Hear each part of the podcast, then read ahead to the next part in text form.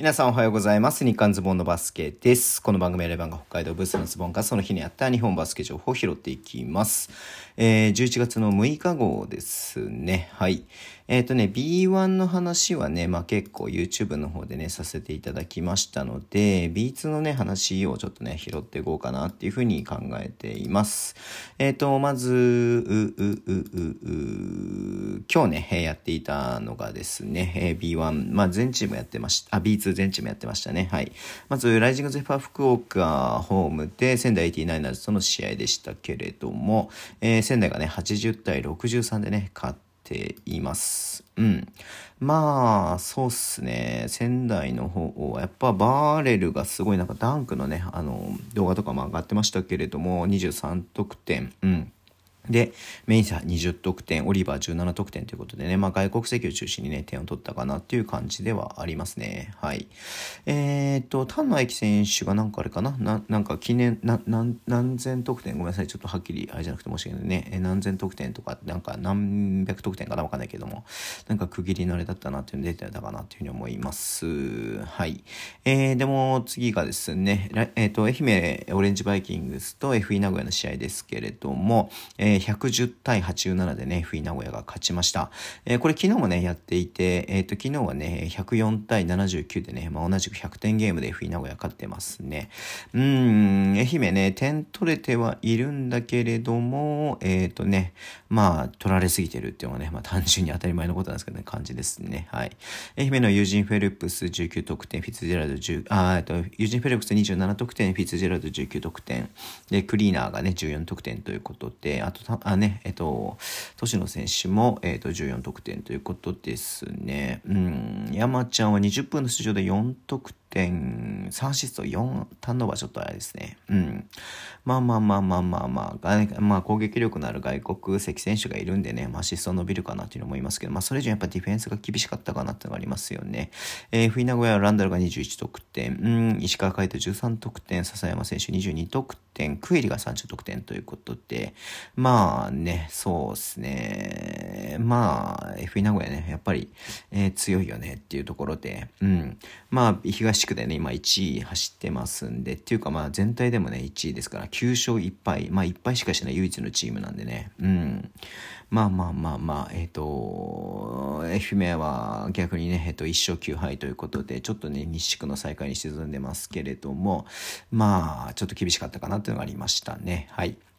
で、えっ、ー、と、次が、福島ファイヤーボンズと、えー、アースフレンズ東京 Z、80対76で、えっ、ー、と、福島が勝ってます。なんかね、ちょっと、あの、途中で、えっ、と、得点版のトラブルがあったみたいでね、あの、なんか昔の部活のね、あの、めくるタイプのやつを最終的に使ってたみたいですけれども、うん。まあ、1クォーターね、えっ、と、アスフレ勝っていました。前半もね、アスフレが勝ったままリードし、リードしたままね、折り返したんですけれども、後半ね、えっ、と、福島が、えしっかりね、逆転したという試合でしたね。うん。えっ、ー、と、ビッケストリートが、えっ、ー、と、13点ということでね、まあ、最大13点差をひっくり返されてしまったというような試合だったのかなっていうとこですけれども、うん。えー、福島の方は、えっ、と、エリック・マーフィー21得点、アレックス・マーフィー18得点、点。えー、で、ウォッシュバンが14得点ね。アスフレ、やっぱりね、外国籍プラスね、キカ選手、保安、あ、キカ選手ないと、アジア枠選手ね、えー、ホアン・ゴメス・デ・リアーノ15得点、えー、外国籍のクロフォード21得点、えー、マスコ君ね、復帰して11得点、アンドレ10点。得点のエリアが12得点ということで、まあまあまあバランス得点は取ってはいるんですけれども、まあちょっとね、最後の部分かなっていうところではありますね。はい。まあスフレもちょっとここまで一勝もできてないっていう状況ではありますんでね。うん、まあちょっとね、まあ惜しかったなっていうところで頑張ってほしいなっていうふうに思います。えー、次、サガバルーナーズと、えー、香川ファイバーローズの試合で、えー、85対78でね、香川が勝ちました。うん。ま天皇杯ね、すごく調子が良くてね、まあここまで、えっと、西区のね、えっと、単独1位、7勝2敗でね、来てます、香川なんでね。うん。まあ、佐賀も決して悪いチームではないですけれども、えー、ここはね、しっかりと香川が勝ったという感じでした。パプは2得点、うん、え、13分しか出てないんか、今日。ちょっと短かったですね。うん。はい。えー、前からずガルシアが33得点で無双していてね、スタッツが27得点。まあ、2人でこう60点取ってるっていう感じなんでね、78点中2人で60点なんでね、まあ、他の選手も活躍しゃいいだろうなっていうところではありますね。香川相変わらずアンガス・バラントが素晴らしい21得点、バーグも27得点、えー、っと、ウッドベリア11得点でしたけれども、まあみんなバランスよく取って、谷口選手も12得点取ってますしね。うん。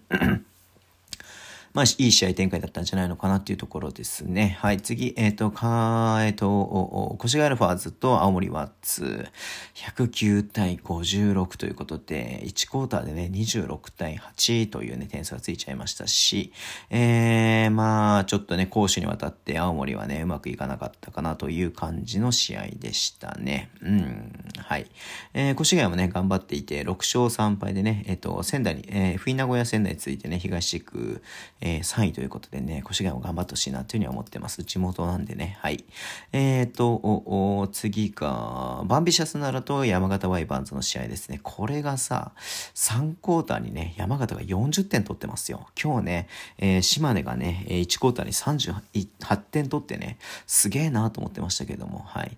えっ、ー、と、山形はそれを回る40点をね、1クォーターに叩き出してるということ、あの、3クォーターで叩き出したということでね、えー、3の確率が9分の8、フィールドゴールですね、その3が1本外れただけで、えっ、ー、と、14分の3ってことなんでね、3、9本と、えっ、ー、と、フィールドゴール、あの、2が5本か。ね。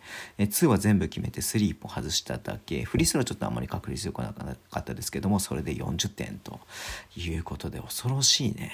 はい。このクォーター、川野選手が、河野選手川野選手がね、12得点取ってるっていうことで素晴らしいですね。うん。まあまあ試合展開としてもね、最後、えっと、バービシャスナルが追いかけた形にはなりましたけれども、一歩及ばずという形の、えー、で、山形かかったということですね。はい。結構時間がやばいかな。えー、最後になりますが、熊本ボルターズと西宮ストークス。これもね、接戦でした。92対90で西宮が勝ったということですね。うん。まあこれは両チームともなんかそんなね、バランス悪くなく、両全交代で20点以上、えー、取ってっていう感じではありました。えっ、ー、と、LJP か相変わらずすごくて32得点ですね。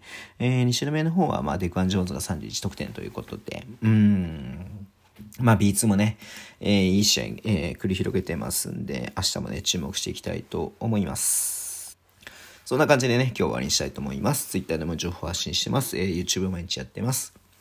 えー、ラジオトークのアプリで聞いてる方は、ハートボタンを押してください。では、今日もお付き合いいただきありがとうございます。それでは、いってらっしゃい。